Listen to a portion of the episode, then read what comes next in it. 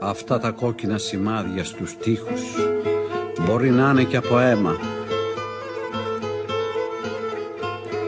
Όλο το κόκκινο στις μέρες μας είναι αίμα. Αυτά τα κόκκινα σημάδια στους τοίχους μπορεί να είναι και από αίμα. Αυτά τα κοκκίνα σημάδια στους τοίχους μπορεί να είναι και από αίμα Όλο το κόκκινο στις μέρες μας είναι αίμα Μπορεί να είναι και από το λιογερμά που χτυπάει στον απέναντι τοίχο Κάθε δίλη τα πράγματα κοκκινίζουν πριν σβήσουν και ο θάνατος είναι πιο κοντά. Έξω από τα κάγκελα είναι οι φωνές στο παιδιό και το σφύριγμα του τρένου. Τότε τα κελιά γίνονται πιο στενά. Και πρέπει να σκεφτείς το φως ένα κάμπο μες στάχια και το ψωμί στο τραπέζι το φτωχό και τις μητέρες να χαμογελάνε στα παράθυρα. Για να βρεις λίγο χώρο να πλώσεις τα πόδια σου. Εκείνες τις ώρες σφίγγεις το χέρι του συντρόφου σου. Γίνεται μια σιωπή γεμάτη δέντρα. Εκείνες τις ώρες φύγεις στο χέρι του συντρόφου σου Γίνεται μια σιωπή γεμάτη δέντρα. Το τσιγάρο κομμένο στη μέση. κομμένο στη μέση. Γυρίζει από στόμα σε από στόμα. στόμα σε στόμα. Όπως ένα φανάρι που ψάχνει το δάσος.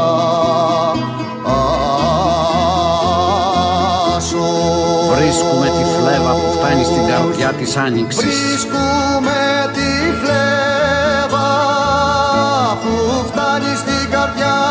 της άνοιξης. Βρίσκουμε τη φλέβα που φτάνει στην καρδιά της άνοιξης. Βρίσκουμε τη φλέβα που φτάνει στην καρδιά της άνοιξης. Χαμογελάμε, χαμογελάμε,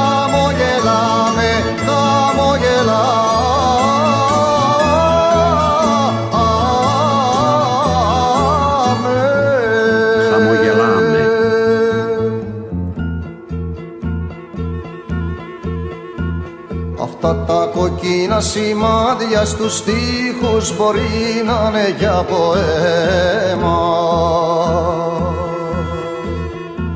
Αυτά τα κοκκίνα σημάδια στους τοίχους μπορεί να είναι κι από αίμα.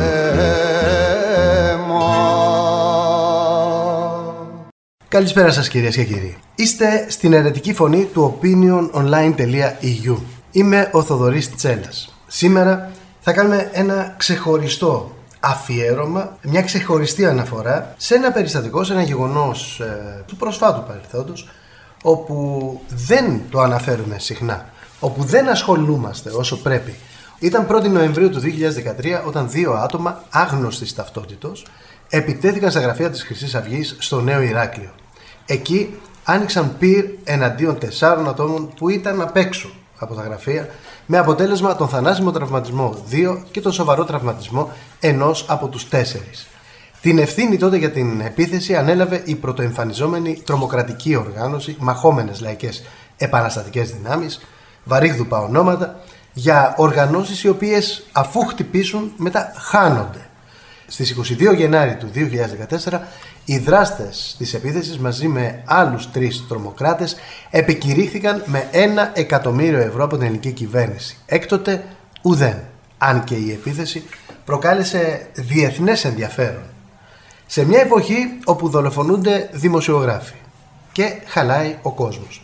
Σε μια εποχή που δολοφονούνται διάφοροι και επίσης χαλάει ο κόσμος, για αυτά τα δύο παιδιά δεν έχουμε ανοίξει τη συζήτηση όσο πρέπει. Ο Μανώλης ε, Καπελώνης ήταν 22 ετών. Ζούσε στο Γαλάτσι. Είχε σπουδάσει δε στο Κολέγιο Αθηνών. Ο Γιώργος Φουντούλης ήταν 27 ετών. Ζούσε στο Νέο Ηράκλειο. Είχε σπουδάσει φυσιοθεραπεία.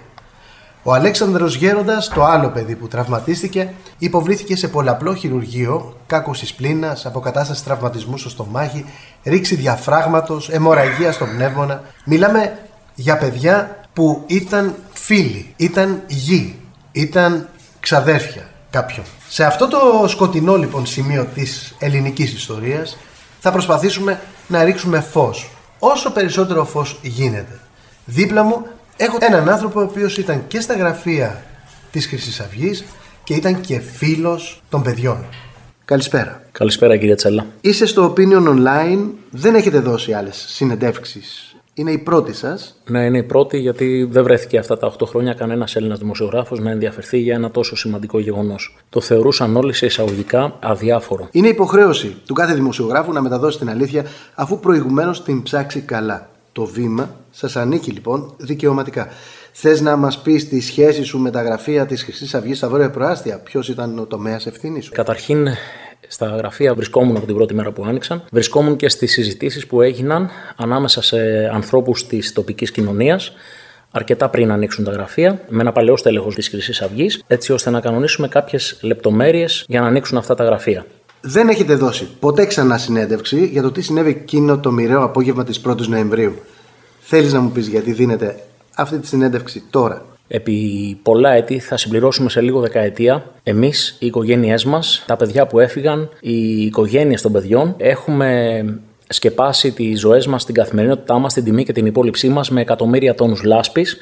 Και αυτό το έκαναν κάποιοι δημοσιογράφοι και κάποιοι πολιτικοί που υπηρετούν ένα σύστημα το οποίο εμείς τολμήσαμε να αμφισβητήσουμε. Θα θέλαμε τα παιδιά που είναι εκεί πάνω και μας ε, κοιτούν καθημερινά να ξέρουν ότι εμείς προσπαθήσαμε έστω και από αυτή τη μικρή χαραμάδα να περάσουμε την αλήθεια προς ε, τους ε, Έλληνες που έχουν διάθεση και έχουν και την ικανότητα να μένουν μακριά από όλο αυτό το σύστημα που τους μεταφέρει ψέματα καθημερινά. Η επαφή που είχατε μέχρι τότε με τη Χρυσή Αυγή ποια ακριβώς ήταν; Η επαφή που είχαμε όλοι όσοι μαζευτήκαμε για να κάνουμε αυτή την κίνηση.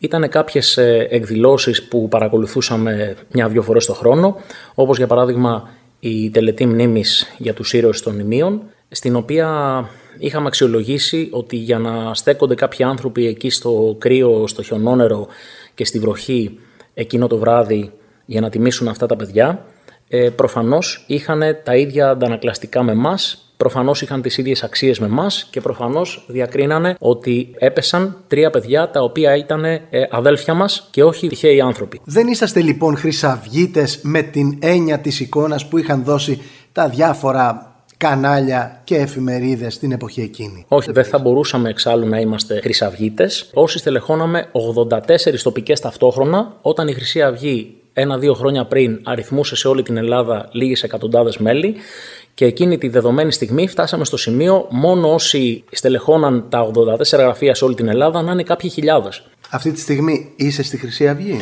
Όχι, δεν είμαι αυτή τη στιγμή στη Χρυσή Αυγή. Εδώ και χρόνια έχω αποχωρήσει. Σε αυτό το κομμάτι ήθελα να, να μείνουμε μόνο και μόνο γιατί οποιοδήποτε ακούσει το ηχητικό, να ξέρετε ότι δεν έχει να κάνει με το να ξεπλύνουμε καμία Χρυσή Αυγή, έχει να κάνει με το να αποδώσουμε την αλήθεια. Είτε είμαστε είτε δεν είμαστε εκεί, την αλήθεια θα την πούμε ανεξάρτητα με το ποιος φαινομενικά θα ευνοηθεί ή όχι. Η υποχρέωση απέναντι στα παιδιά είναι να πούμε ότι πραγματικά ζήσαμε και να μεταφέρουμε ότι πραγματικά συνέβη στις ζωές μας. Πότε άνοιξαν τα γραφεία σας και πού βρισκόντουσαν αυτά; Τα γραφεία άνοιξαν το φθινόπωρο του 2012. Βρίσκονταν στη λεωφόρια Ερακλείου, πολύ κοντά στην έξοδο της Αττικής Οδούς, σε ένα τετραόροφο κτίριο, το οποίο η αλήθεια είναι στην αρχή θεωρούσαμε ίσως και απίθανο να γεμίσει και να μπορούμε να το συντηρήσουμε γιατί είχε έξοδο αυτό το γραφείο και τα μοναδικά μας έσοδα ήταν ε, τα κίνητρα εθελοντισμού που είχαμε εμείς και οι οικονομικές δυνατότητες οι δικές μας. Άρα τα γραφεία της χρυσής Αυγής στα βόρεια προάστια τα πληρώνατε εσείς από την τσέπη σας, από την αρχή μέχρι και το τέλος; Ακριβώς. Τα μέλη των ε, γραφείων συντηρούσαμε στην αρχή αλλά όσο πέρναγε ο καιρός και τα γραφεία αυτά γεμίζανε κόσμο, έτσι είχαμε πολύ πιο εύκολα τη δυνατότητα να τα συντηρήσουμε και έτσι καταφέραμε να τα διατηρήσουμε ανοιχτά και να πετύχουμε ε, ε, νούμερα επισκεψιμότητας που εκείνο το χρονικό διάστημα κανένα άλλο πολιτικό κόμμα ούτε καν ονειρευόταν. Μίλησέ μου λίγο για την ποιότητα των ανθρώπων που ερχόντουσαν σε αυτά τα γραφεία. Ήταν επιχειρηματίες, μέλη της τοπικής κοινωνίας. Κύριε Τσέλα, για μας πιο σημαντικό είναι να σας μιλήσουμε για την ποιότητα των ανθρώπων που στελέχωναν τα γραφεία. Γιατί συνήθως όταν πηγαίνεις σε ένα χώρο και βλέπεις ότι κάτι είναι ποιοτικό και σου αρέσει, τότε σε αυτό το χώρο μαζεύονται και άνθρωποι που έχουν μια ανάλογη ποιότητα και έτσι λοιπόν, ναι, θα σας πω ότι γενικότερα υπήρχε ποιοτικός κόσμος στα γραφεία και υπήρχε ποιοτικός κόσμος γιατί αυτοί που κάναν το ξεκίνημα ήταν άνθρωποι οι οποίοι ήταν αναγνωρισμένοι στην τοπική κοινωνία, ήταν άνθρωποι που δεν είχαν εχθρούς, ίσα ίσα είχαν μόνο φίλους και φτάσαμε σύντομα ε, στο σημείο να απορούν πάρα πολύ στα βόρεια προάστια και στην ευρύτερη τοπική κοινωνία πώς είναι δυνατόν αυτό που βλέπουν καθημερινά, αυτό που διαπιστώνουν μόνοι τους, να είναι σε ευθεία αντιδιαστολή με αυτό που περιέγραφαν τα κανάλια; Τι ακριβώς κάνατε σε αυτά τα γραφεία, ποιες ήταν οι δραστηριότητες που ήταν τόσο αποτελεσματικές ώστε να μαζέψουν τόσο πολύ κόσμο; Ο βασικός ε, πυλώνας της ε, δραστηριότητας των γραφείων ήταν καταρχήν κάποιες ομιλίες, οι οποίες στην πλειοψηφία τους ήταν ομιλίες ιστορικού ενδιαφέροντος και αυτό ξεκάθαρα γιατί είχαμε διαπιστώσει ότι με το να χτυπάμε κατσαρόλες στο Σύνταγμα δεν θα αλλάξει κάτι. Οπότε αυτό που είχαμε μεγάλη ανάγκη να κάνουμε είναι να αφυπνίσουμε μέσα στον Έλληνα που άκουγε και ζούσε όλα αυτά που ζούσε αυτό το διάστημα, αντανακλαστικά που είχαν άνθρωποι πολύ πριν από εμά που θυσίασαν τη ζωή τους για να πετύχουν την ανεξαρτησία, την ελευθερία της πατρίδος και να περπατάνε στον δρόμο με το κεφάλι ψηλά. Αυτό λοιπόν ήταν το βασικό μας μέλημα ομιλίες ιστορικού ενδιαφέροντος που δίνανε πρότυπα στα παιδιά μας από ανθρώπους που πραγματικά άξιζαν τον κόπο. Στα γραφεία των κομμάτων ήθιστε να εκπαιδεύονται κομματικά στελέχη. Εσείς επενδύατε στην ιστορία. Τι ήταν τελικά για εσάς ο εθνικισμός; Ο ελληνισμός, αν έχει μια, μια σπίδα ουσιαστική, η πιο σίγουρη σωτηρία του, είναι ο εθνικισμός. Είναι η ανάγκη να λειτουργούμε όλοι σαν ενιαίο έθνος, η ανάγκη για αλληλεγγύη, για ανθρωπισμό, για αγάπη στο συνέλληνα και με υδρότα πολλή δουλειά αλλά και διάθεση να θυσιάσουμε πολλές ευκολίες, μόνο έτσι θα καταφέρουμε να ξαναγίνουμε ανεξάρτητο ελληνικό κράτος. Τότε δηλαδή, κύριε Τσέλα, δεν θεωρούσαμε ότι ζούσαμε σε ένα ανεξάρτητο ελληνικό κράτος θεωρούσαμε ότι ζούμε κάτω από τις εντολές κάποιων και για να πετύχουμε την ανεξαρτοποίησή μας, πρώτα απ' όλα θα έπρεπε να ανεξαρτοποιηθούμε από το παλαιό πολιτικό σύστημα το οποίο ζούσε παρασιτικά εις βάρος του ελληνικού λαού και δεύτερον από το μηντιακό σύστημα το οποίο έκανε αυτό το καθημερινό δεκανίκη, το καθημερινό αλυσβερίσι με τους πολιτικούς για να πείθει τον ελληνικό λαό ότι όλα πάνε καλά. Την ίδια ώρα που ο ελληνικός λαός πίναγε και έχανε τα σπίτια του. Η Χρυσή Αυγή ήταν κατά των μεταναστών. Έχουν καταγραφεί ομιλίες.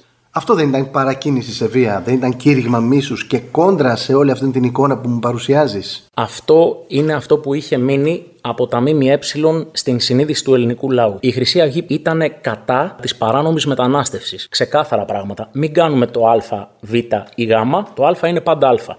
Αυτό λοιπόν το μέλημα το δικό μας εκείνη τη χρονική περίοδο ήταν σε μια χώρα που είναι σε δεκαετή ήδη οικονομική κρίση και εμείς δεν έχουμε δουλειές. Οι δουλειές στην Ελλάδα είναι ελάχιστες. Τα Ελληνόπουλα φεύγουν και πάνε να ζήσουν στο εξωτερικό να πλύνουν πιάτα για να επιβιώσουν. Θεωρούσαμε τραγικό λάθος για τον ελληνισμό εκείνη την ώρα να διευκολύνουμε το κεφάλαιο και να αφήνουμε τα σύνορα ανοιχτά για να έρθουν ξένα, φτηνά, εργατικά χέρια να μας αντικαταστήσουν. Θεωρούσαμε λοιπόν ότι η προτεραιότητα στην Ελλάδα έχει ο εγγονός αυτού που έχασε τα πόδια του από κρυοπαγήματα στα βουνά της Βορείου Υπήρου.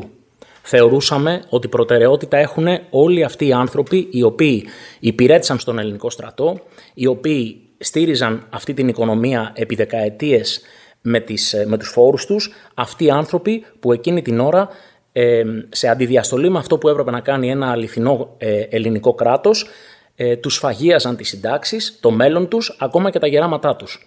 Έτσι λοιπόν θεωρούσαμε ε, αυταπόδεκτο ότι πρώτα απ' όλα πρέπει να έχουν δουλειά οι Έλληνες πολίτες. Πρώτα απ' όλα πρέπει να εξασφαλίσουμε ότι θα εξυπηρετούνται στα νοσοκομεία οι άνθρωποι οι οποίοι τα πλήρωσαν με τον υδρότα τους και το αίμα τους και μετά οτιδήποτε άλλο. Αυτό λοιπόν, κύριε Τσέλα, για μας ούτε ρατσισμός είναι ούτε τίποτα. Είναι ιερό καθήκον. Μιλήστε μας λίγο για τις περίφημες διανομές τροφίμων μόνο για Έλληνες. Ναι. Ε, Οι υπόλοιποι; Λοιπόν, για να το, για να το πούμε χωρίς περιστροφές. Κύριε Τσέλα, εάν υπάρχει φαγητό για να σώσεις ένα παιδί, είσαι σίγουρος ότι θα κοιτάξεις να μην σώσεις το δικό σου; Αυτή είναι η απάντηση, κύριε Τσέλα, ξεκάθαρα. Από τη στιγμή που δεν φτάνουν οι πόροι μας και οι δυνατότητές μας για να ταΐσουμε όλες τις φυλές του κόσμου, θα κοιτάξουμε πρώτα απ' όλα να ταΐσουμε τα παιδιά μας. Γιατί μην νομίζετε, εμείς δεν δεχόμαστε σαν άνθρωποι να μου κουνάει εμένα το δάχτυλο ούτε κανένας κουτσούμπας, ούτε καμία κανέλη από την εκάλη και από την πισίνα της, ούτε κανένας τσίπρας και να μου λέει ότι εγώ δεν είμαι ανθρωπιστής. Γιατί όταν εγώ πολλά χρόνια πριν βοηθούσα ανθρώπους που ερχόντουσαν εδώ πέρα από ανάγκη και ερχόντουσαν εδώ για να ζήσουν, εκείνοι μένανε και τότε στην εκάλη. Εγώ όμως έμενα στη Νέα Ιωνία. Αυτή είναι η διαφορά. Αυτοί οι άνθρωποι λοιπόν που μου κουνάνε το δάχτυλο και μου μιλάνε για ανθρωπισμό σήμερα είναι και οι άνθρωποι που δεν έχουν βοηθήσει πουθενά και κανέναν. Κάνατε διανομέ τροφίμων, κάνατε ομιλίες. Ο κόσμος της περιοχής πώς αντιδρούσε σε όλο αυτό; Ε, θα σας πω. Καταρχήν ε, θέλω να πω κάτι που ίσως να ακουστεί επιθετικό, αλλά είναι η αλήθεια. Εμείς δεν υπάρχει περίπτωση να μετανιώσουμε για κάτι από αυτά που κάναμε. Τουλάχιστον εκεί που βιώσαμε εμείς, στα βόρεια προάστια. Ναι, κάναμε διανομέ τροφίμων. Ναι, μοιράζαμε είδη πρώτης ανάγκης. Και ναι, το διαφημίζαμε, γιατί πολλοί θα πούν ότι το κάνατε για να το διαφημίσετε. Φυσικά και το κάναμε και το διαφημίζαμε ταυτόχρονα, γιατί ο σκοπός μας ποιος ήταν, εάν αυτή τη στιγμή υπάρχουν 40-50 άνθρωποι στην ευρύτερη περιοχή που με τον εθελοντισμό τους στηρίζουν μια τέτοια ενέργεια, αύριο οι 50 να γίνουν 500 και το επόμενο βράδυ να κοιμηθούν πολύ πολύ πολύ περισσότερα παιδιά με γεμάτο στομάχι, να πάνε στο σχολείο με ένα καινούριο μπουφάν με ένα ζευγάρι παπούτσια. Ναι, λοιπόν, ό,τι κάναμε το κάναμε για παραδειγματισμό και έτσι πετύχαμε και με αυτές τις αυθεντικές πράξεις κοινωνικής αλληλεγγύης πετύχαμε να γεμίζουν τα γραφεία και να μην έχουμε λίγους μήνες μετά χώρο να βάλουμε τον κόσμο. Φτάσαμε στο σημείο, κυρία Τσέλα, να βιδώνουμε ηχεία στους διαδρόμους, σε όλους τους ορόφους, μέχρι και έξω από τα γραφεία, γιατί πολλές φορές ο κόσμος δεν χωράγε και παρακολουθούσε τις ομιλίες έξω από τα γραφεία. Σας μιμούταν τα άλλα κόμματα, υπήρχαν διανομές τροφίμων ενδεχομένως από το ΚΚΕ, το ΠΑΣΟΚ, τη Νέα Δημοκρατία, το ΣΥΡΙΖΑ; Θα προσπαθήσω να μην ανοίξω μεγάλη κουβέντα για τα άλλα κόμματα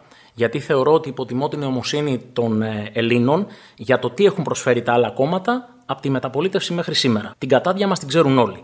Αυτό όμως που κάνανε παραπάνω από σίγουρα ε, αυτά τα κόμματα και υπάρχουν και τα ντοκουμέντα γι' αυτό, είναι ότι όταν εμείς μοιράζαμε τρόφιμα και όταν εμείς μέσα στην Ελληνική Βουλή, σαν Χρυσή Αυγή τότε, γιατί η Χρυσή Αυγή προσωπούσε τον εθνικισμό στην Ελληνική Βουλή, είχαν πει λοιπόν δημόσια από την πρώτη στιγμή που μπήκανε ότι τα χρήματα της κρατικής επιχορήγησης που ήταν κοντά στα 100 εκατομμύρια ευρώ, αυτά τα χρήματα δεν θα τα πάρουμε και για να σας αποδείξουμε ότι και εσείς δεν τα χρειάζεστε, Κάθε ευρώ που θα παίρνουμε από την κρατική επιχορήγηση θα το κάνουμε διανομές τροφίμων και ειδών πρώτος ανάγκης στον ελληνικό λαό. Τι κάνανε λοιπόν τα κόμματα, επειδή το πρώτο εξάμεινο αυτό πήγε πάρα πολύ καλά και είχε ανταπόκριση στον ελληνικό λαό και χάλαγε ό,τι ξέραμε μέχρι τότε για αυτό το πολιτικό σύστημα, καθίσανε σε ένα τραπέζι, αποφασίσανε όχι να κόψουν και τα δικά τους, που ήταν το προφανές. Το πιο σωστό ήταν να κόψουν τα δικά τους χρήματα. Ε, αυτοί επιλέξανε να κόψουν τα χρήματα της Χρυσή Αυγής. Όλη αυτή η παρουσία όλη αυτή η αποδοχή που μου παρουσιάζετε στα γραφεία σας θεωρείτε πως ενοχλούσε κάποιους;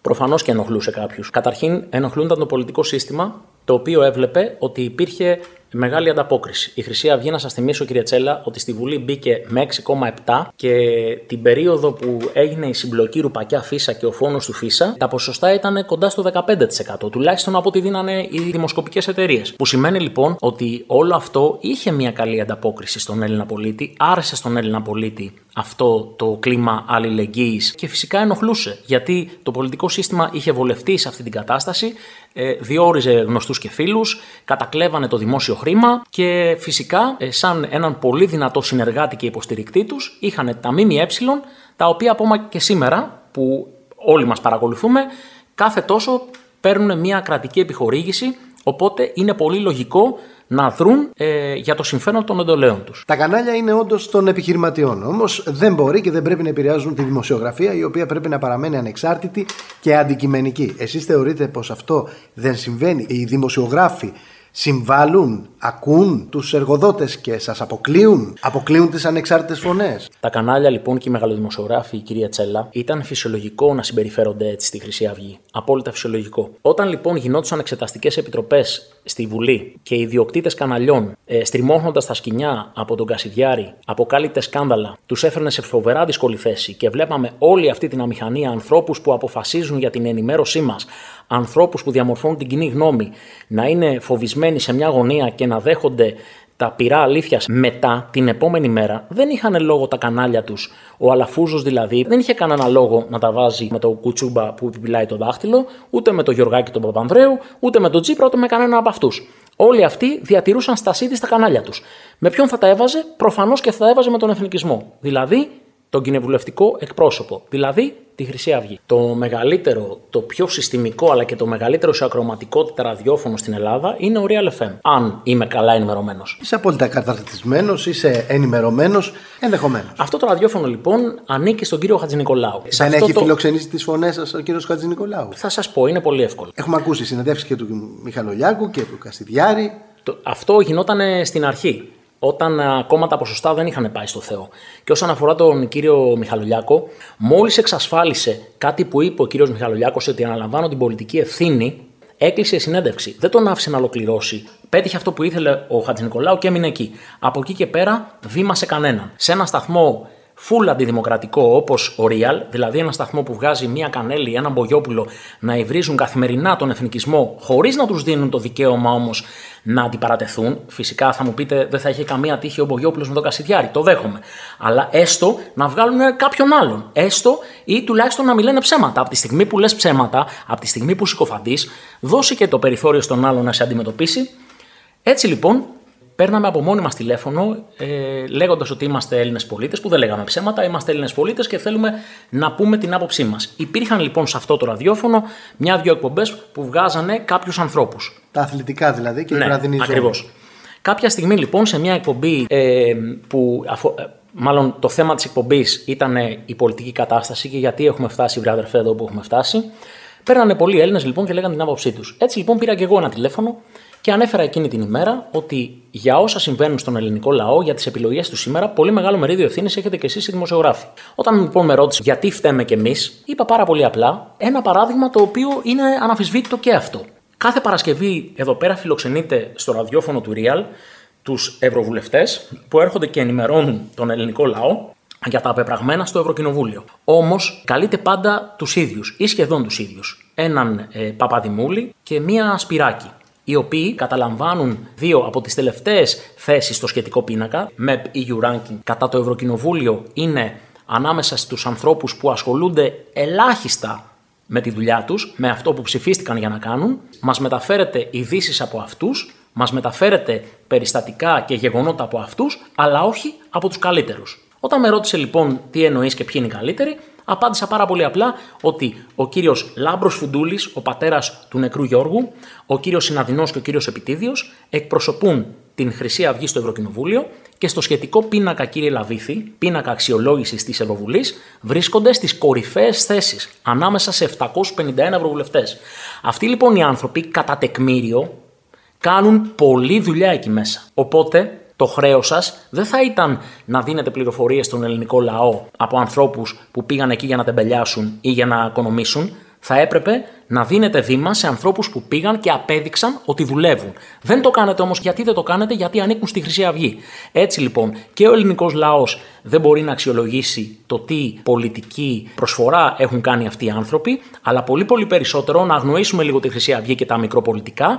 Δεν έχετε δώσει το δικαίωμα στον ελληνικό λαό να μάθει τι πραγματικά συμβαίνει στην Ευρωβουλή. Έτσι λοιπόν και λέγοντας δημόσια στο ραδιόφωνο την ηλεκτρονική διεύθυνση MEP EU Ranking αυτής της σελίδας της Ευρωβουλής, μπορούσε ο καθένας να μάθει τι και πώς.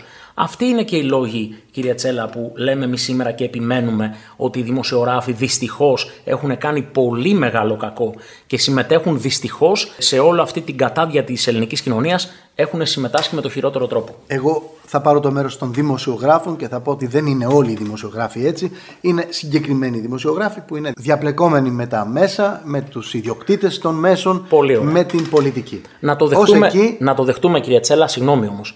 Ε, έτσι όπως τα λέτε είναι. Να ρωτήσω κάτι. Οι μικρότεροι δημοσιογράφοι λοιπόν που δεν αποφασίζουν για το τι θα βγει στο γυαλί. Όταν μία, δύο, τρεις, εκατό, διακόσε φορές στέλνουν υλικό στα κανάλια τους και το υλικό δεν βγαίνει και εμάς προσωπικά που τους συναντάμε καθημερινά μας λένε ότι ρε παιδιά, εμείς τα στέλνουμε αλλά δεν τα βγάζουν προς τα έξω. Τότε κύριοι, έχετε μία επιλογή. Να πηγαίνετε να κουβαλάτε τσιμέντα, να κουβαλάτε σακιά με πατάτες στη λαχαναγορά και να κάνετε το απόγευμα το λειτουργήμά σας. Δεν μπορεί να είναι δικαιολογία, να συνεχίζει να είναι δικαιολογία μετά από τόσα χρόνια ότι αυτή είναι η δουλειά μας και δεν μπορούμε να κάνουμε αλλιώς. Θα σας πω ότι είσαστε εδώ, είσαστε σε ένα ραδιόφωνο που πραγματικά το πρωί κάνουμε άλλες δουλειές για να μπορέσουμε να συντηρούμε αυτό το μέσο. Πολύ ωραία και καλά κάνετε. Αλλά να σας θυμίσω και εγώ ότι στην Ελλάδα υπάρχουν χίλια ραδιόφωνα και μόνο εσείς μας δώσατε βήμα. Στην Ελλάδα έχουν περάσει 8 χρόνια, 3, 8, 24, 6, 8, 48, περίπου 3.000 μέρες. 3.000 μέρες περίπου από τις δολοφονίες των παιδιών και κανένας δημοσιογράφος, κύριε Τσέλα, δεν μας έχει φιλοξενήσει και πουθενά. Οπότε αυτό δεν είναι επιχείρημα. Και στην τελική Όλα στη ζωή είναι επιλογές. Και εμάς επιλογή μας, κύριε Τσέλα, ήταν να περάσουν τόσα χρόνια και να μην σηκώσουμε ένα μπιστόλι, ένα δίκανο κάτι, να βγούμε έξω και να προσφέρουμε τη φλίβια στην ελληνική κοινωνία. Ήταν επιλογή μας αυτή. Πονάγαμε. Σαν αντίπεινο. Αρρωστήσαμε φυσικά. Πολλοί αρρωστήσαμε, καταστράφηκαν σπίτια, άνθρωποι φυλακίστηκαν, η τιμή και η υπόλοιψή μας καταστράφηκαν οι δουλειές μας, αλλά ποτέ δεν θεωρήσαμε επιλογή να κάνουμε τυφλά αντίπεινα σε έναν άλλον συνέλληνα μόνο και μόνο γιατί το πολιτικό σύστημα έπραξε αυτό που έπραξε. Θέλω να μου πεις πού είναι η παγίδα, γιατί μου παρουσιάζεις μια εξαιρετική εικόνα για το γραφείο της τοπικής οργάνωσης Βορείων Προαστίων της Χρυσής Αυγής. Είχαμε έναν γενικό ξεσηκωμό. Υπήρχαν καταγγελίες για όπλα, για επιθέσεις. Πού είναι όλα αυτά; Είναι τόσο απλό, κυρία Τσέλα, να το απαντήσεις αυτό. Ξεκάθαρα απλό. Καταρχήν, για ποιους μιλάμε ακριβώς. Για όλες αυτές οι ειδήσεις σε εισαγωγικά βγαίνανε από πιανού στόμα από το στόμα του Χατζη Νικολάου, του Πρετεντέρη, του Παπαδάκη, του Μπογιόπουλου, όλων αυτών των δημοσιογράφων που επί δεκαετίες τώρα καλούσαν στα πάνελ τους όλους αυτούς τους ανθρώπους και τους ε, αναφέρανε σαν κύριε Υπουργέ μου, κύριε Τάδε και κύριε Τάδε και περιμένουμε με αγωνία, θέλουμε να μας πείτε να ενημερώσουμε τον ελληνικό λαό κτλ. Και το ίδιο χρονικό διάστημα, κύριε Τσέλα, ε, αυτοί οι άνθρωποι ήταν πασίγνωστο ότι κατακαιρματίζουν τον υδρότα του ελληνικού λαού, ότι κατακλέβουν τα ταμεία, ότι μιζάρουν ασύστολα και οι μόνοι που δεν το είχαν πάρει χαμπάρι ήταν αυτοί οι δημοσιογράφοι που τους παίρναν τη συνέντευξη. Και αντί να τους τριμώξουν, όλοι αυτοί οι δημοσιογράφοι σφυρίζανε διάφορα. Έχετε κάποιο παράδειγμα αυτοί, λοιπόν, πολιτικών; Θα σας πω ξεκάθαρα. Που κλήθηκαν και... Για παράδειγμα, Τσοχατζόπουλος Παπαντονίου, κυρία Τσέλα. Δηλαδή πρέπει να είσαι ή χαρισματικά ανίκανος δημοσιογράφος, ή χαρισματικά ηλίθιος άνθρωπος, ή τέλος τέλος συνεργάτης. Δεν εξηγείται διαφορετικά ότι βούιζε το Πανελλήνιο, ότι αυτοί οι άνθρωποι κατακλέβανε τον υδρότα μας σαν ελληνικό λαό και οι δημοσιογράφοι σφυρίζαν αδιάφορα. Οπότε το να μας κατηγορούν αυτοί οι δημοσιογράφοι αυτή της ποιότητας για μας, κύριε Τσέλα, ήταν ένα παράσημο. Απλά δεν φτάσαμε ποτέ στο σημείο να φανταστούμε ότι η παραγωγή ψέματος και κατασυκοφάντησης θα ήταν σε τέτοιο βαθμό που θα μας στοχοποιούσε τόσο πολύ μέχρι που να χάσουν τη ζωή τους κάποιοι άνθρωποι. Θέλω να μου πεις με ποιον τρόπο εισπράξατε ε, αυτή την επίθεση από το μηντιακό σύστημα και το πολιτικό σύστημα εσείς ως ε, εκπρόσωπος ενός γραφείου στα βόρεια προάστια. Καταρχήν, να σας πω ότι εμείς σήμερα μιλάμε και δεν μπορούμε να ξέρουμε τι γινόταν στο τελευταίο χωριουδάκι όλης της Ελλάδας, το οποίο τιμάμε και αγαπάμε αλλά δεν μπορούσαμε να ξέρουμε τι γίνεται σε όλες τις τοπικές. Θα σας πούμε λοιπόν πράγματα που βιώναμε εμείς. Το τεράστιο πρόβλημα που αντιμετώπιζε εκείνη τη στιγμή το παλαιό πολιτικό σύστημα, μαζί με τους συνεργάτες τους, δηλαδή το μηντιακό σύστημα, καθίσανε προφανώς κάτω και σκεφτήκανε 5-10 πράγματα για να το αντιμετωπίσουν. Οι τρόποι λοιπόν που βρήκαν ήταν να δημιουργήσουν αυτό που πολύ συχνά λέγεται η θεωρία των δύο άκρων. Και τι εννοώ ακριβώς, κύριε Τσέλα. Στοχοποιώντας το μέγιστο στην ελληνική κοινωνία εμάς, σαν εθνικιστικό χώρο και από την άλλη, ε, για να δημιουργήσει τη θεωρία των δύο άκρων, έστελνε μάζες ανθρώπων, τις οποίες βάφτισε ε, κίνημα αντιφασιστών, με εντολές από κεντρικά γραφεία κομμάτων που δεν τρεπόντουσαν, τις αναρτούσαν και δημόσια και λέγανε την Παρασκευή τάδε του μήνα αντιφασιστική πορεία για να κλείσουμε τα γραφεία των νεοναζί της Χρυσής Αυγής. Κύριε Τσέλα, πού ζούμε, τι είναι εδώ; Μήπως, μήπως και εσείς με τη στάση σας και ανταπαντώντας στις προκλήσεις τροφοδοτούσατε αυτή τη θεωρία; Ναι, φυσικά. Η, αλη... η αλήθεια είναι ότι τροφοδοτούσαμε τη θεωρία αυτή, αλλά πώς; Όταν, για παράδειγμα, στα γραφεία δεν ε, πήγαιναν παρά οι 5-10 γραφικοί που περίμεναν να διοριστούν και τα δικά μας γραφεία είχαν χιλιάδες κόσμο, γιατί πραγματικά μιλάγαμε στην καρδιά του μέσου Έλληνα εκείνη τη δεδομένη χρονική στιγμή, ήταν ένα μεγάλο θέμα. Όπως ένα μεγάλο θέμα ήταν ότι από τις ομιλίες μας που είχαν πολιτική επικαιρότητα και εξηγούσαμε πάρα πολύ απλά το ρόλο που παίζαν όλα αυτά τα κόμματα μέχρι τότε. Έτσι λοιπόν δημιουργήσαμε φοβερές αντιπάθειες. Οι οποίες. Οι οποίε μεταφράζονταν λοιπόν όπως αυτές οι πορείες που είπα προηγουμένως, όταν από τα γραφεία των κομμάτων λέγανε την Παρασκευή πάμε εκεί να κλείσουμε τα γραφεία τους, φτάνανε στο σημείο η δικαιοσύνη καταρχήν να κοφεύει, που θα έπρεπε λογικά να πιάσει τον κύριο Κουτσούμπα, τον κύριο, πώς το λένε τον άλλον που ήταν στη Μαρφίν, ο, ο Κωνσταντίνου, ο Τσίπρας, να τους πιάσει από τα αυτή και να τους πει ελάτε εδώ, γιατί παρακινείτε τον κόσμο σε βία, γιατί έχετε εμφυλίο πολεμική ρητορική, γιατί προσπαθείτε να κλείσετε γραφεία κομμάτων που είναι νόμιμα, που έχουν ανοίξει με άδεια τον Άριο Πάγο; Ποιος είναι ο ρόλος σας; Υπήρχαν εφημερίδες που ε, φιλοξενούσαν τέτοιες παρενέσεις. Φυσικά. Και Εδώ να είχαμε τη... τη. Ε, φυσικά. Για παράδειγμα, να πούμε μία από όλες. Η εφημερίδα των συντακτών είχε κάνει πρωτοσέλιδο μία φωτογραφία Photoshop που έδειχνε κάποια παιδιά της Χρυσής Αυγής και δημιουργήσαν ένα ψεύτικο ρεπορτάζ ότι δίθεν Χρυσαυγίτε παρίσφυρσαν στο νοσοκομείο της Τρίπολης και ψάχναν να βρουν ε, αλλοδαπές αποκλειστικές έτσι ώστε να τις τραμπουκίσουν. Με αυτό το πρωτοσέλιδο λοιπόν κινήθηκαν και τα κανάλια για να λέμε πράγματα που αποδεικνύονται. Την επόμενη μέρα λοιπόν ο κύριος Ρόιτερ βγήκε στην ε, τηλεόραση και ζήτησε δημόσια συγγνώμη και είπε ότι εμείς αυτή την είδηση την αναμεταδώσαμε γιατί την πήραμε από την τάδε εφημερίδα. Αυτή η εφημερίδα λοιπόν που από τότε μέχρι σήμερα διαπράττει το αδίκημα της συκοφάντησης, της παραπλάνησης, που μιλάει με ψέματα κτλ. Κύριε Τσέλα, εσείς που είστε δημοσιογράφος και απορείτε γιατί μιλάμε έτσι για τους δημοσιογράφους, μπορείτε να μας εξηγήσετε πώς διατηρεί την άδειά της αυτή η εφημερίδα ακόμα και σήμερα. Η εφημερίδα λοιπόν ακόμα και σήμερα δέχτηκε άλλη μια καταδίκη, μια ποινή και μια αποζημίωση την οποία θα πάρει αυτός ο άνθρωπος ε, γιατί προσβάλλανε την τιμή και την υπόλοιψή του. Όμως δεν είναι τόσο απλά τα πράγματα, κύριε Τσέλα, γιατί ο άνθρωπος αυτός τρεις φορές με τη στοχοποίησή του δέχτηκε βομβιστική επίθεση στην οικία του, εκεί που μένει με τη γυναίκα του και με την κόρη του. Αυτό λοιπόν πώς ονομάζεται, κύριε Τσέλα; Αν νομίζετε ότι εμείς έχουμε κάποια αιμονή με τους δημοσιογράφους και δεν έχει ε, σάρκα και οστά αυτό που αισθανόμαστε. Στρέφεστε κατά επανάληψη κατά των δημοσιογράφων. Μιλάτε για ηθικούς αυτούργους και τους φωτογραφίζετε. Ε, πριν από τον φόνο του Παύλου Φίσα θα μπορούσαν να υπάρχουν δεκάδες άλλοι φίσες σε πάρα πολλά γραφεία αλλά την επικράτεια. Εμείς μόνο είχαμε δεκάδες τραυματισμούς και στις επιθέσεις που η αστυνομία άφηνε να εξελίσσονται εις βάρος μας, είχαμε πάρα πολλούς ανθρώπους από εμάς που καταλήξανε στο νοσοκομείο. Αυτό λοιπόν είναι εμφυλιοπολεμικό κλίμα; Και αν δεν το αβαντάρουν οι δημοσιογράφοι, τότε ποιος; Η αστυνομία τι έκανε σε αυτές τις περιπτώσεις; Η δικαιοσύνη. Δεν έπαιρνε μέτρα κανείς; Δεν πρέπει να ξεχνάμε πως σε τέτοιες αντίστοιχες περιπτώσεις παλαιότερα είχαμε ένα θύμα, τον Νίκο Τεμπονέρα, ο οποίος σε συμπλοκή δολοφονήθηκε από τον Γιάννη Καλαμπόκα, δημοτικό σύμβουλο της Νέας Δημοκρατίας τότε, στην Πάτρα. Και πρόεδρο φυσικά της τοπικής ΟΝΕΔ. Άρα έχουμε ένα δεδικασμένο. Να πούμε ξεκάθαρα. Η αστυνομία λοιπόν, κυρία Τσέλα, είχε και αυτή το μερίδιο της ευθύνης της. Και τι εννοούμε; Όπως λέμε ότι η δικαιοσύνη άφηνε να εξελίσσονται αφρές οι προτροπές σε βία από τα κόμματα και δεν τους τράβηξε ποτέ το αυτή, λες και για να ανοίξουμε εμείς γραφεία έπρεπε να πάρουμε την άδεια ενός κουτσούμπα ή μιας κανέλη. Η αστυνομία λοιπόν τι έκανε, άφηνε αυτές τις δίθεν αντιφασιστικές πορείες να εξελίσσονται και να έρχονται κοντά στα γραφεία και να έχουμε ε, συμπλοκές, να έχουμε εικόνες βίας, τις οποίες τη σκητάλη από τη δικαιοσύνη έπαιρνε η αστυνομία και από την αστυνομία τη σκητάλη παίρνανε οι δημοσιογράφοι. Παίρνανε λοιπόν αυτές τις εικόνες, κάνανε την κατάλληλη σειραφή και παρουσιάζανε εμάς σε εικόνες βίας. Μα ο Χρυσαυγήτης κρατάει ρόπαλο. Μα ο Χρυσαυγήτης φόρεσε κράνος. Ναι, ρε άνθρωπε, αλλά το κράνος το φόρεσε κάτω τα γραφεία του. Θα σας πω συγκεκριμένα, κύριε Τσέλα, δεν θα το ξεχάσω ποτέ.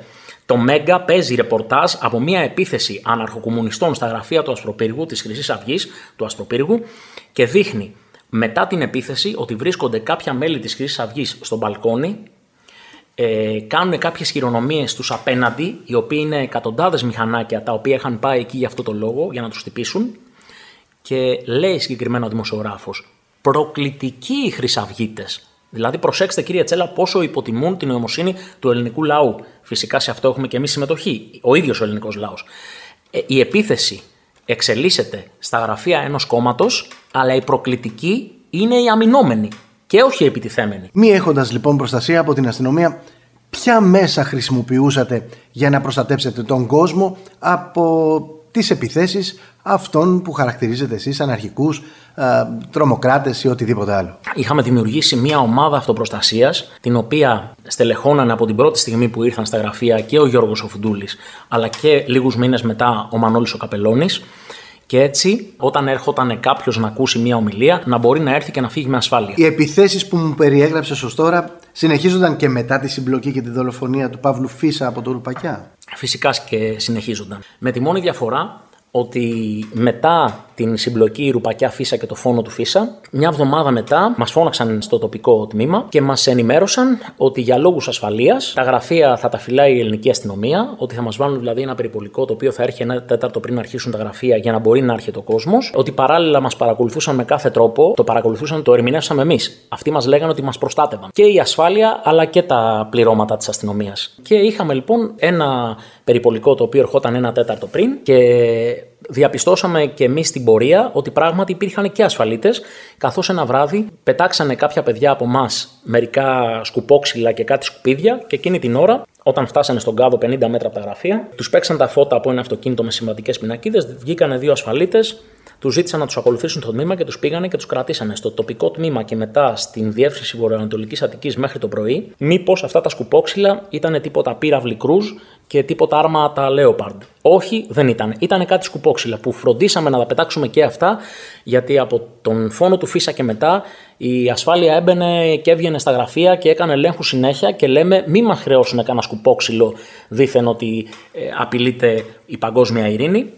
Έτσι λοιπόν μας έδωσαν με κάθε τρόπο να καταλάβουμε ότι είμαστε ζωσμένοι από την αστυνομία. Υποψιάζεσαι συλλήβδιν την αστυνομία; Δεν θα μπορούσαμε να το πούμε αυτό, κύριε Τσέλα, γιατί ξέρουμε πολύ καλά και άλλο, άλλο ένα μύθευμα των δημοσιογράφων.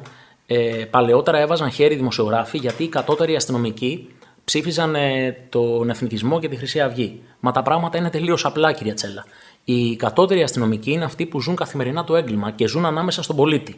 Οπότε έχουν πολύ καλύτερη εικόνα, έχουν πολύ καλύτερη τεκμηρίωση σε όλα αυτά τα πράγματα και κάνουν την επιλογή τους. Οι ανώτεροι όμως αστυνομικοί και ανώτατοι που αποφασίζουν για το τι θα κάνει η αστυνομία, αυτοί για να ανελιχθούν στην ιεραρχία πρέπει να έχουν μια προσκόλληση σε ένα κόμμα, σε ένα πολιτικό φορέα. Έτσι λοιπόν, δυστυχώς ή ευτυχώς, και το ξέρουν όλοι και οι αστυνομικοί που κινούνται γύρω μας, αλλά και ο μέσος πολίτης, ότι η αστυνομία, όπως και η δικαιοσύνη, δυστυχώς σε ένα πολύ μεγάλο βαθμό επηρεάζεται πολύ από την πολιτική. Πάμε τώρα στην τραγική βραδιά. Μου είπατε ότι είχατε ασφαλίτες, μου είπατε ότι είχατε αστυνομικούς οι οποίοι θα φυλάγανε τα γραφεία σας.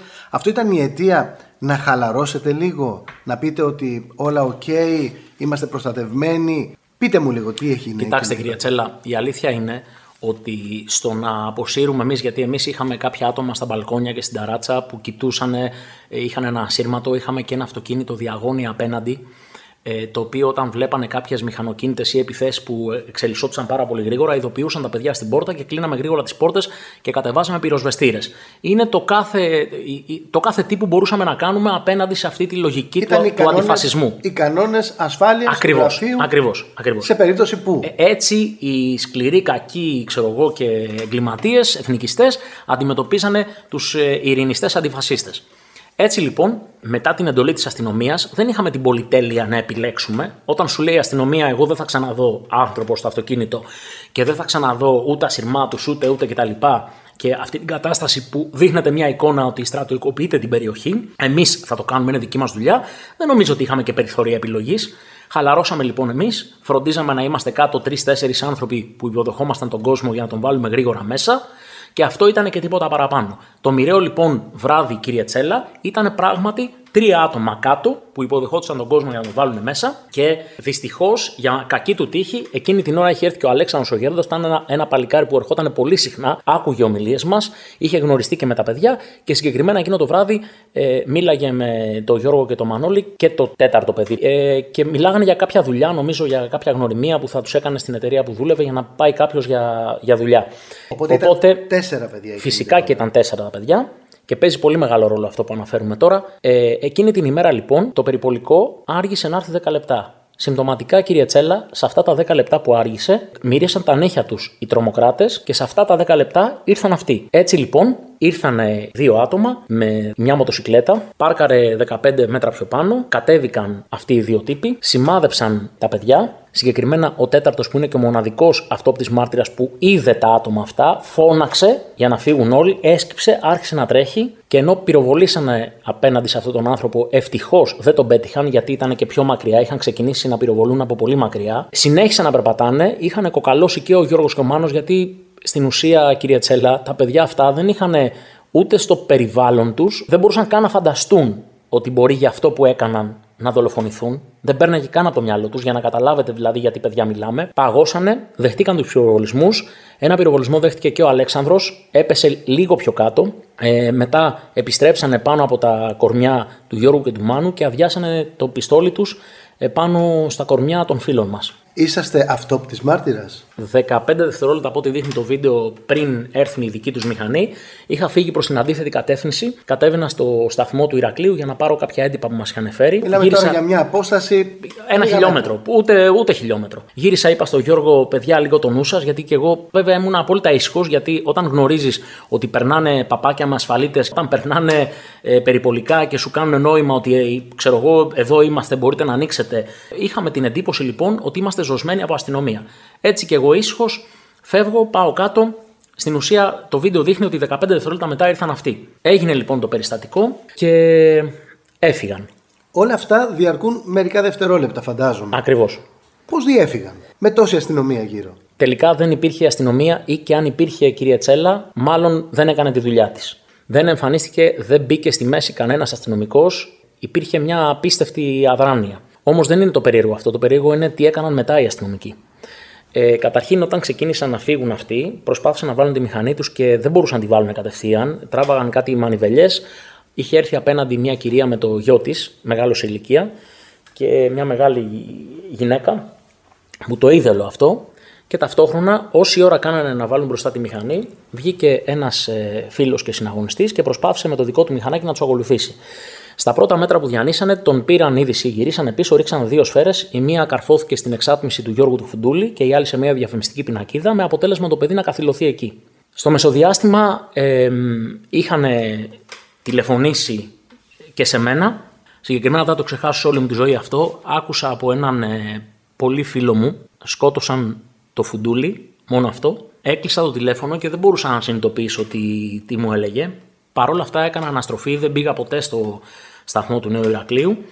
Γύρισα πίσω, είδα τον Αλέξανδρο να του προσφέρουν τα παιδιά πρώτες βοήθειες, είδα τα παιδιά κάτω, μου έκαναν ένα νόημα ότι δυστυχώς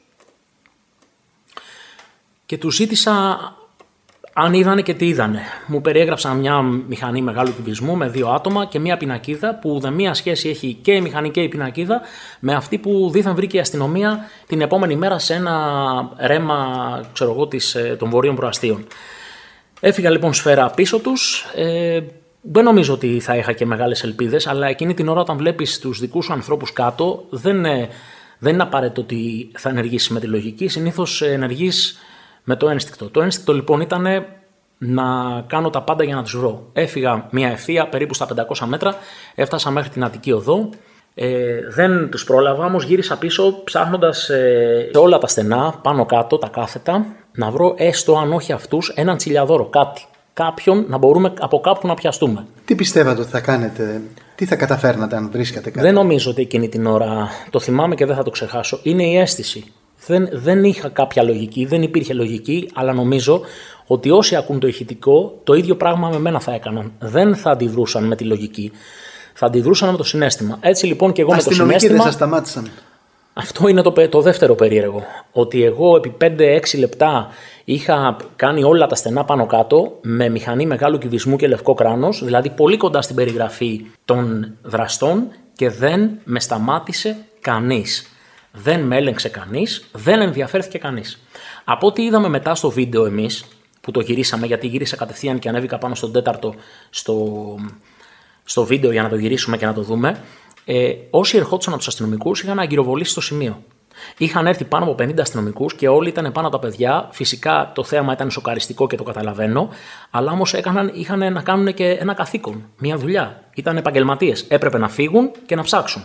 Αποκλείεται να υπήρχαν δυνάμεις που εκτελούσαν εντολές προστασίας του κόσμου την ώρα που άλλοι αστυνομικοί χθένιζαν την περιοχή; Κύριε Τσέλα, όταν 50 αστυνομικοί, γιατί ήρθαν και οι δύο αλλαγές της ε, ομάδας Δίας, ήταν 7 η ώρα και αλλάζανε, ήρθαν δεκάδες μοτοσυκλέτες και κάθε μοτοσυκλέτα έχει δύο επιβαίνοντες. Ήρθαν περιπολικά, ήρθε δηλαδή, ήταν 50 αστυνομικοί εκεί πέρα. Κανένας δεν με σταμάτησε εμένα στην ευρύτερη περιοχή. Κανένας δεν ασχολιόταν, δεν χτένισε κανείς στην περιοχή, κανείς δεν τους ακολούθησε και απόδειξε ότι δεν σταματήσαν εμένα. Και το βλέπαμε και πάνω από τις κάμερες, που οι κάμερες βλέπανε και μια ακτίνα τουλάχιστον 100 μέτρα γύρω από εκείνη τη γωνία. Όλοι οι άντρες της αστυνομίας ήταν σε εκείνο το σημείο. Δεν κουνήθηκε κανείς. Και αν θέλετε να μένανε και 10 αστυνομικοί να προστατεύσουν τη σκηνή του εγκλήματος, οι υπόλοιποι για ποιο λόγο δεν ακολουθήσαν, δεν ψάξαν να βρουν, να ξεχυθούν στους δρόμους, να βρουν έναν τσιλιαδόρο, έναν συνεργό, αν όχι τους ίδιους τους δράστες επόμενες κινήσεις σας ποιες ήταν; Η επόμενη κίνησή μου ήταν να ανέβω πάνω στον τέταρτο, να μπω και να γυρίσω το μηχάνημα, να αρχίσω να βλέπω τι ακριβώς έγινε, μπας και βγάλουμε μια άκρη. Θυμάμαι λοιπόν ότι ώσπου να ξεκινήσουν αυτές τις διαδικασίες, ήδη είχαν έρθει στα γραφεία ο Ηλίας ο Κασιδιάρης και ο Γιώργος ο Γερμενής. Ίσως να είχαν έρθει και άλλοι άνθρωποι από εμάς, αλλά αυτή τη στιγμή δεν είμαι σε θέση, ούτε τότε ήμουν σε θέση να να συγκρατήσω. Δεν έβλεπα μπροστά μου και μετά από λίγη ώρα ήρθαν κάποιοι αξιωματικοί της αστυνομίας. Ο ένας ε, αυτοσυστήθηκε σαν αξιωματικός τη αντρομοκρατικής. Όταν ήρθαν λοιπόν, ε, μας είπαν ότι θέλουμε να δούμε το υλικό. Του είπα λοιπόν ευθύς αμέσως, σας το γυρίζω τώρα και το βλέπουμε. Όχι, δεν θέλουμε να το δούμε τώρα, θα το δούμε στην υπηρεσία. Με ησυχία. Ρωτήσαμε λοιπόν και εγώ και οι, οι άλλοι, οι υπόλοιποι δύο, και ο Ηλίας και ο Γιώργος ο Γερμανής, για ποιο λόγο δεν το βλέπατε αυτή τη στιγμή. Και μας είπαν ξανά ότι θα το δούμε στην υπηρεσία. Δώστε μας το σκληρό δίσκο. Προσέξτε όμως τι γίνεται, κύριε Τσέλα. Εσείς που είστε δημοσιογράφος και έχετε μια εμπειρία σε αυτά τα hardware του χώρου, πώς λειτουργούν. Ε, όταν αφαιρείς ένα σκληρό δίσκο, δύο πράγματα συμβαίνουν. Το ένα είναι ότι θες να δεις το υλικό μέσα από το σκληρό. Και το δεύτερο, ότι από εκεί και μετά κανένας άλλος εκτός από εσένα δεν μπορεί να το δει. Έτσι δεν είναι; Mm-hmm. Ακριβώς. Αυτή λοιπόν αφαιρέσαν. Πολλές φορές ένας σκληρός έχει και το λογισμικό του ή και το μηχανήμα. Ακριβώς. Αυτός λοιπόν ο σκληρός ενημέρωσε από την πρώτη στιγμή ότι δεν πρόκειται να δουν το υλικό γιατί είχε ένα συγκεκριμένο λογισμικό και αν θέλαν να το δουν, ακόμα και αν δεν ήθελαν για κάποιους λόγους που εκείνοι ανέφεραν να το δούνε μπροστά μας, ας παίρνανε όπως είναι το μηχάνημα να πάνε στις εγκαταστάσεις τους και να το δούνε. Τι τους το... εμπόδιζε να το πάρουν το μηχάνημα; Αν παίρνανε το μηχάνημα, θα συνδέανε σε μία οθόνη και θα βλέπανε το αποτέλεσμα. Χωρίς το μηχάνημα, απλά δεν θα βλέπανε το αποτέλεσμα, τουλάχιστον όχι σύντομα. Αυτό τι σημαίνει για σας; Αυτό σημαίνει μεγάλη καθυστέρηση. Αυτό σημαίνει ότι προφανώς δεν είχαν πρόθεση να δουν από πού έφυγαν και ποιοι ήταν αυτοί, ώστε να μεταδώσουν εκείνη τη στιγμή την πληροφορία και να καλέσουν σε όλους τους ασυρμάτους της αμέσου δράσεως της ε, ομάδας Δίας και τους λοιπούς σταθμούς να ενημερώσουν σε όλη την ευρύτερη περιοχή τι ακριβώς ψάχνουμε ψάχνουμε μία μοτοσυκλέτα με τάδε χρώματα, τάδε ε, κράνη, δύο ανθρώπους. Όλο αυτό το πράγμα έπρεπε εκείνη την ώρα να το μεταδώσουν. Τι επίλεξαν όμως να κάνουν, να πάρουν μόνο το σκληρό χωρίς το μηχάνημα και δύο μέρες μετά στην κηδεία του Γιώργου να χτυπάει το κινητό μου. Το σηκώνω, συστήνεται κάποιος, είμαι ο τάδε της αντιτρομοκρατικής. Δεν έχω συγκρατήσει το όνομά του, όμως για όλα αυτά που λέμε σήμερα από την αρχή του ηχητικού, με μεγάλη μας χαρά θα, μπορούμε να αποδώσουμε και τις αποδείξεις. Έχω ακόμα στο κινητό μου το τηλέφωνο αυτό που μου τηλεφώνησε εκείνη την ημέρα. Το έχω αποθηκεύσει. Ήθελα να σου το πω αυτό. Ελπίζω να υπάρχουν αποδείξεις για όλα όσα καταμαρτυρείς εναντίον της αντιτρομοκρατικής, γιατί είναι πολύ σοβαρές οι καταγγελίες και αυτή τη στιγμή η συνέντευξη μεταδίδεται παντού, ελεύθερα. Κοιτάξτε κύριε Τσέλα, να φτάσουμε κατευθείαν στο, στο ζουμί κανένας άνθρωπος που έχει νεκροφιλήσει τον αδερφό του δεν θα μπορούσε να τρομοκρατηθεί από τέτοιες ε, συστάσεις. Δεν προσπαθώ να σε τρομοκρατήσω. Σύμφωνοι, σύμφωνοι, αλλά ακούγεται κάπως έτσι. Εγώ θα σας πω λοιπόν ε, ότι όχι μόνο έχουμε όλες τις αποδείξεις, ακόμα λοιπόν στο κινητό μου και σε άλλες πέντε συσκευές είναι αποθηκευμένο το τηλέφωνο που μου τηλεφώνησε τότε από την αντιτρομοκρατική. Δεν αφήσαμε τίποτα γιατί εμείς συναισθανόμασταν την υποχρέωση που είχαμε απέναντι στα παιδιά. Στη συνέχεια τι έγινε; Αποφάσισαν να πάρουν τον DVR. Δύο μέρες μετά, λοιπόν, κυρία Τσέλα, μου τηλεφώνησε ένας αξιωματικός από την αντιπρογραμματική και μάλιστα έχω αποθηκεύσει και στο κινητό μου και σε άλλες συσκευές, βέβαια, για να μην χαθεί το τηλέφωνό του. Και μου είπε ότι επειδή δεν κατάφερε να το δούνε το υλικό, να έρθουν να πάρουν και το μηχάνημα. Βέβαια, εγώ θα σας πω ότι εκείνη την ώρα του έκλεισα το τηλέφωνο βρίζοντάς τον, όμως αυτός επέμενε να ξαναπήρε. Γιατί δεν θα το ξεχάσω, ήμουν στα σκαλιά της εκκλησίας που κυδεύαμε τον Γιώργο. Τον έβρισα. Κάτι πολύ άσχημο βγήκε από μέσα μου, δεν θυμάμαι πόσο άσχημα τον έβρισα. Έκλεισα το τηλέφωνο και μετά από λίγο ξαναπήρε. Και του λέω: Όταν τελειώσουμε από εδώ, θα σε περιμένω στα γραφεία. Στα γραφεία λοιπόν μετά από κάποια ώρα ήρθαν δύο αξιωματικοί, όχι αυτός που μίλησε στο τηλέφωνο, δύο άλλοι αξιωματικοί και ζήτησαν να πάρουν το μηχάνημα. Ε, σαν απόδειξη των όσων λέμε, υπάρχει ένα χρεόγραφο της παραλαβής του μηχανήματος, το οποίο έχει ημερομηνία δύο μέρες μετά από την παραλαβή του σκληρού δίσκου. Αυτό για να μην γυρίσει να πει κανείς ότι δεν ισχύει αυτό που λέμε.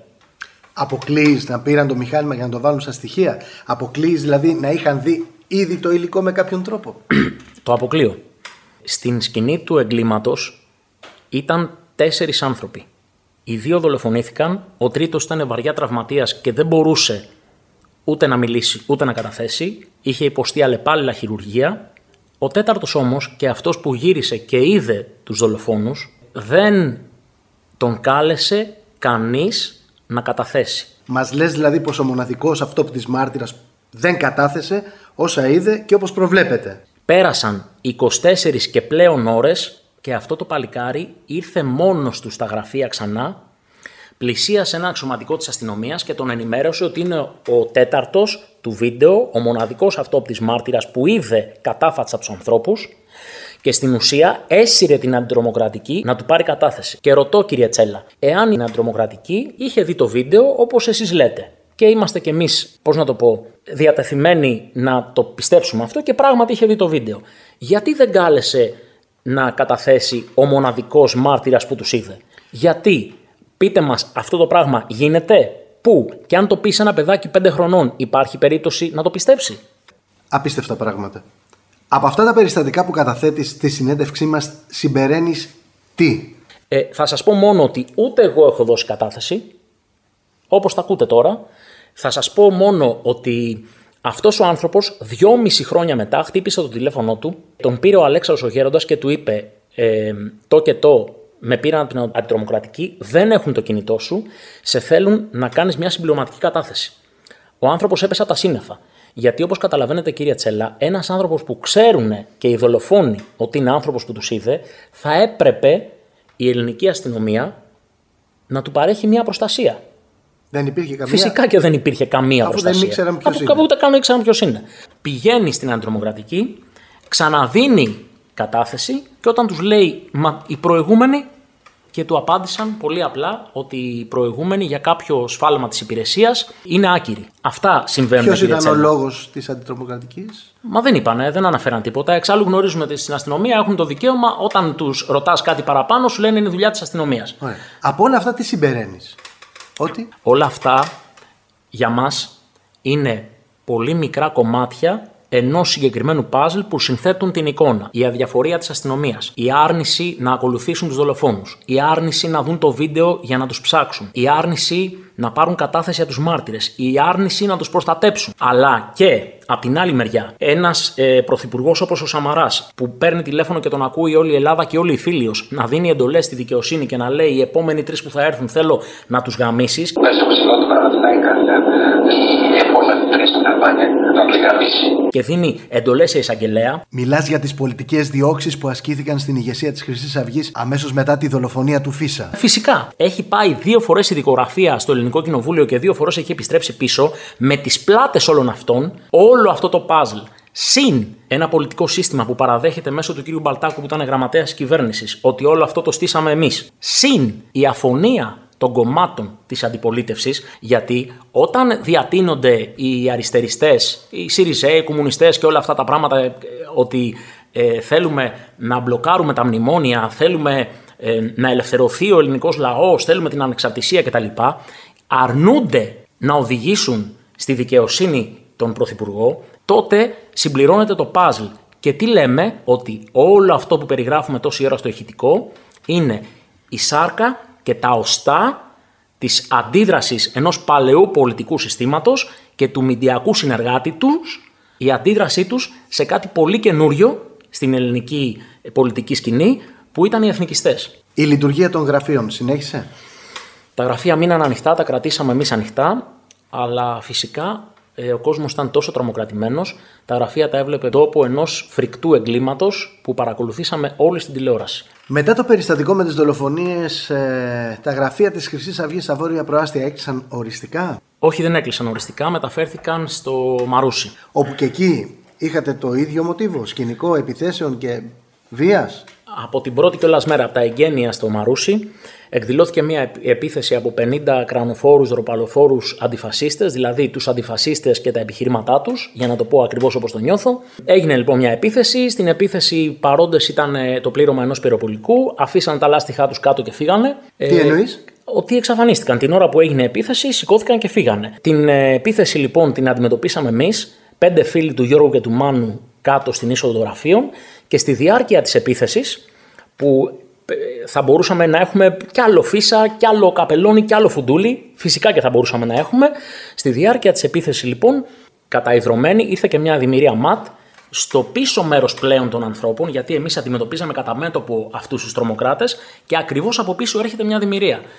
Ξέρετε ποια είναι η είδηση, κυρία Τσέλα; Πέραν του ότι αργήσανε. Έγιναν συλλήψεις. Ε, καμία σύλληψη. Αυτή είναι η είδηση. Ότι δεν έγινε καμία σύλληψη. Ότι φύγανε σαν κύριοι. Δεν τους πείραξε κανείς. Την επόμενη μέρα λοιπόν μαζεύτηκαν οι γείτονες, και ο ιδιοκτήτης φυσικά και μας ενημέρωσαν ότι ξέρετε κάτι δεν μπορεί να συνεχιστεί αυτό γιατί εμείς που μένουμε εδώ πέρα και γνωρίζουμε τι εστί αυτή η κατάληψη από την οποία ξεκινούν αυτοί οι τραμπούκοι είναι ένα πλήγμα για το Δήμο του Αμαρουσίου. Δεν θα αλλάξει κάτι, ούτε η αστυνομία μπορεί να κάνει κάτι, κανείς δεν μπορεί να κάνει κάτι, γιατί όλοι ξέρουν ότι απαρτίζεται από γόνους πλουσίων οικογενειών και δεν τους πειράζει κανείς.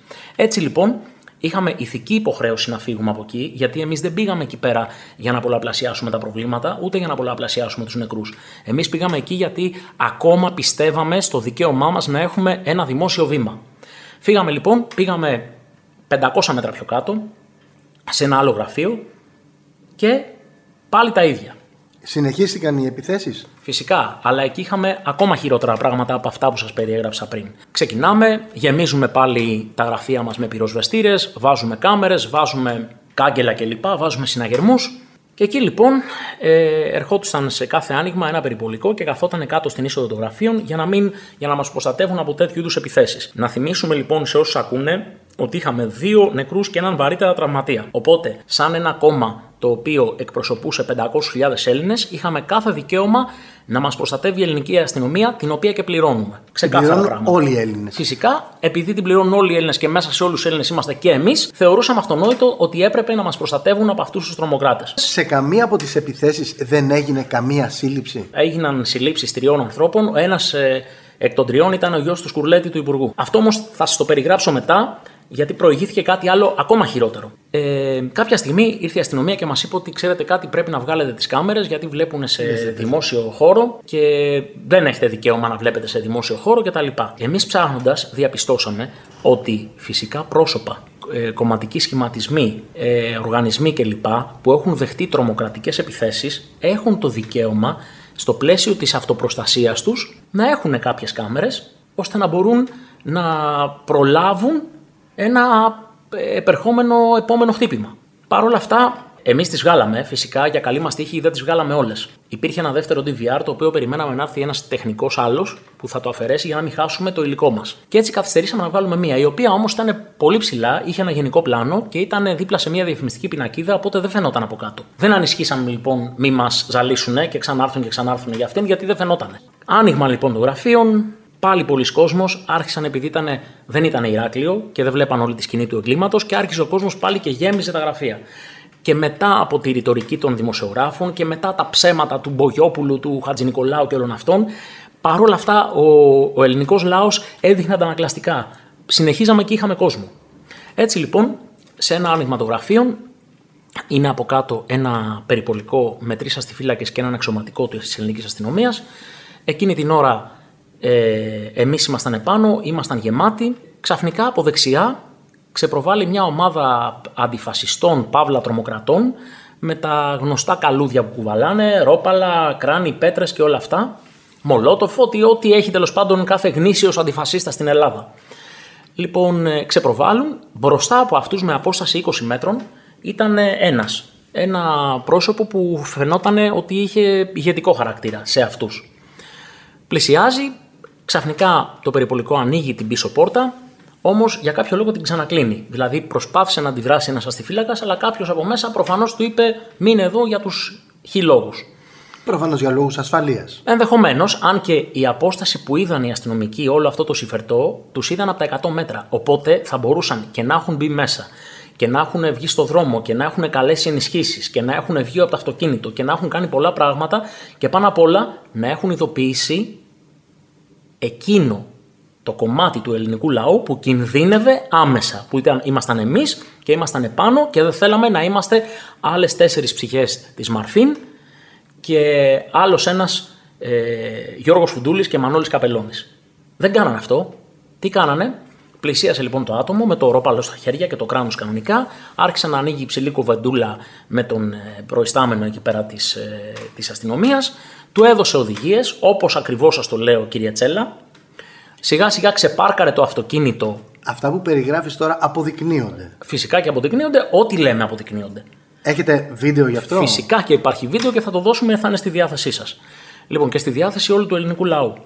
Βλέπουμε λοιπόν ε, να δίνονται οδηγίες και σιγά σιγά ξεπαρκάρει το αυτοκίνητο. Σε αυτό το μεσοδιάστημα της κουβέντας έχουν έρθει και οι υπόλοιποι τραμπούκοι. Συγκεκριμένα θα δει ο κόσμος μια λεπτομέρεια. Την ώρα που ξεπαρκάρει το περιπολικό, αυτοί που περνάνε μπροστά από το περιπολικό με τα κράνη και τα ρόπαλα δεν ενδιαφέρονται καθόλου για την περίπτωση μία στο εκατομμύριο που θα πατήσει από το μαγκάζι ο αστυνομικός και μπορεί κάποιον να χτυπήσει. Είναι σαν να τους έχει πει κάποιος ότι μην αγχώνεστε, όλα θα πάνε καλά. Φεύγουν λοιπόν οι αστυνομικοί, αφήνουν αφύλακτο το γραφείο, δεν μας ειδοποιεί κανένας. Πάνε οι γνωστοί ε, τραμπούκοι αντιφασίστες στην είσοδο, βάζουν φωτιά, σπάνε τζαμαρίες κλπ.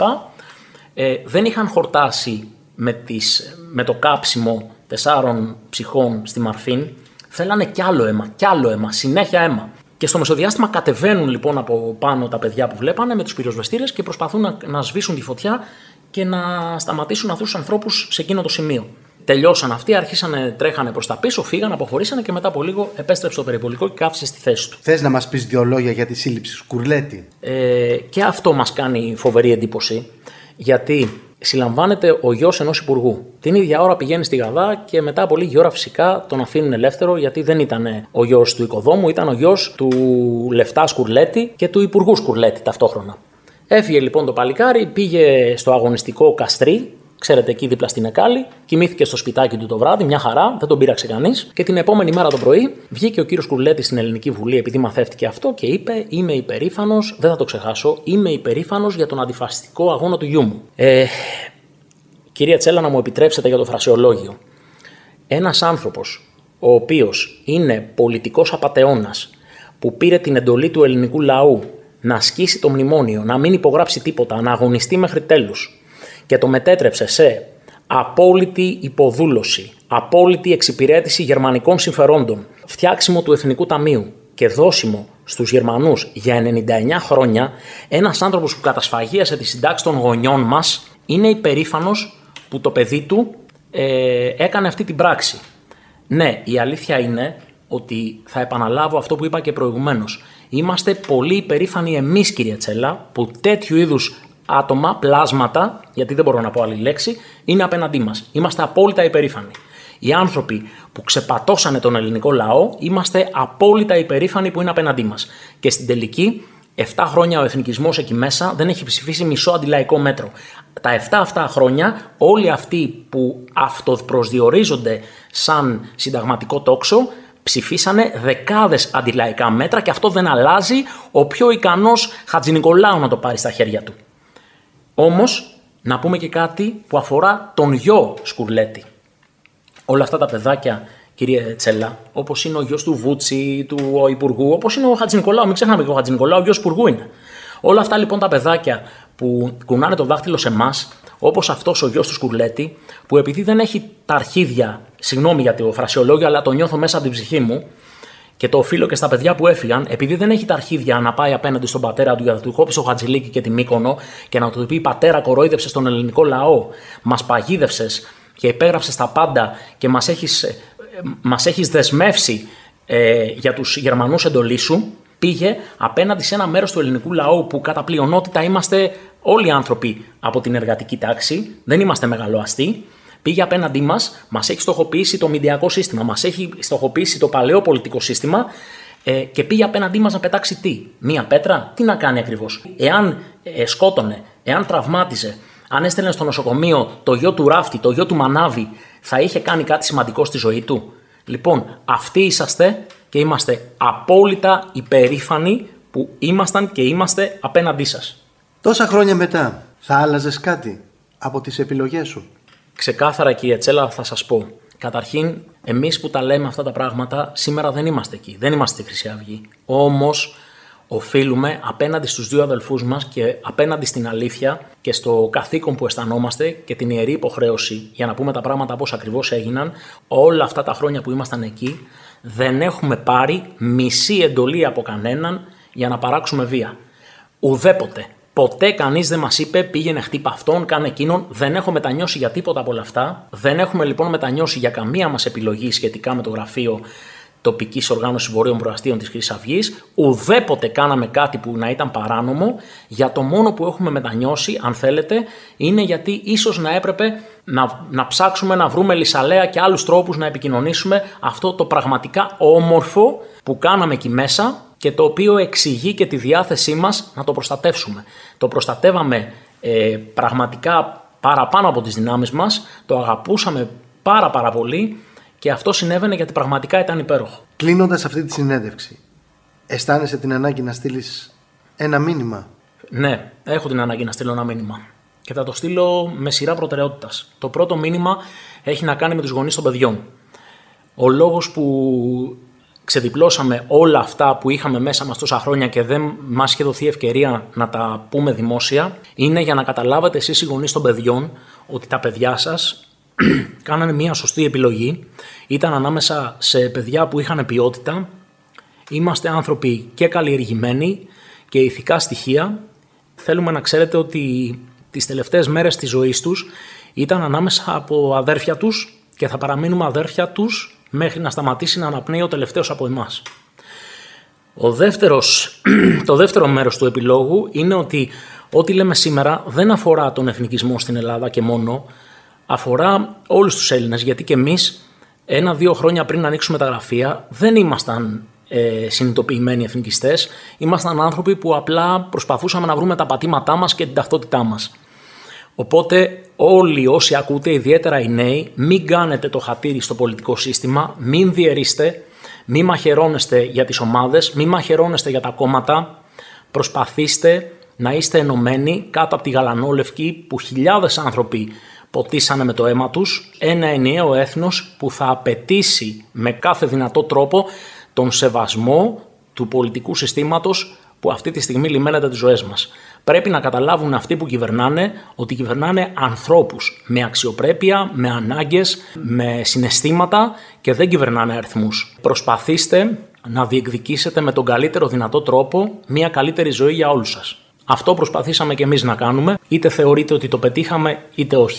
Στα δύο παιδιά που μας ακούν από εκεί που μας ακούνε να τους πούμε ότι, ότι θα πεθάνουν όταν σταματήσει να αναπνέει και ο τελευταίος από εμάς. Αυτά τα κόκκινα σημάδια στους τοίχους μπορεί να είναι και από αίμα. Όλο το κόκκινο στις μέρες μας είναι αίμα. Αυτά τα κόκκινα σημάδια στους τοίχους μπορεί να είναι κι από αίμα. Αυτά τα κόκκινα σημάδια στους τοίχους μπορεί να είναι κι από αίμα. Όλο το κόκκινο στις μέρες μας είναι αίμα. Μπορεί να είναι κι απ' το λιογερμά που χτυπάει στον απέναντι τείχο. Κάθε δίλη τα πράγματα κοκκινίζουν ρυθμίζουν πρισβήσουν και ο θάνατος είναι πιο κοντά. Έξω από τα κάγκελα είναι οι φωνές στο παιδιό και το σφύριγμα του τρένου. Τότε τα κελιά γίνονται πιο στενά και πρέπει να σκεφτείς το φως ένα κάμπο μες στάχια και το ψωμί στο τραπέζι το φτωχό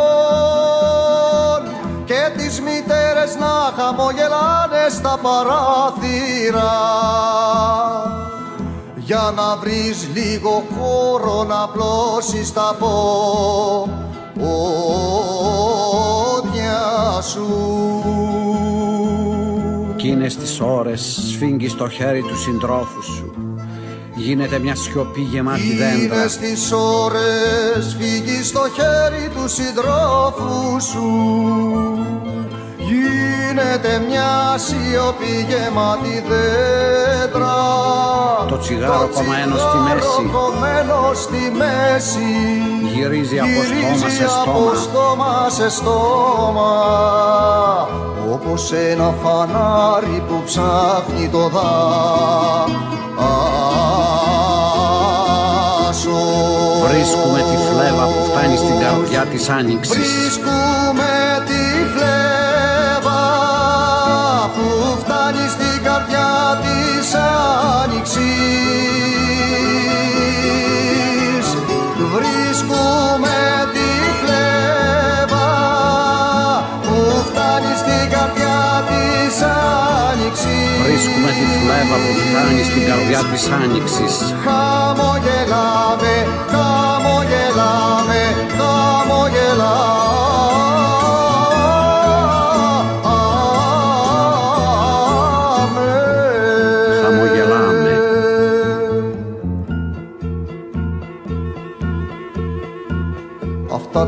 Αυτά τα κοκκίνα σημάδια στους στίχους μπορεί να είναι για ποέμα.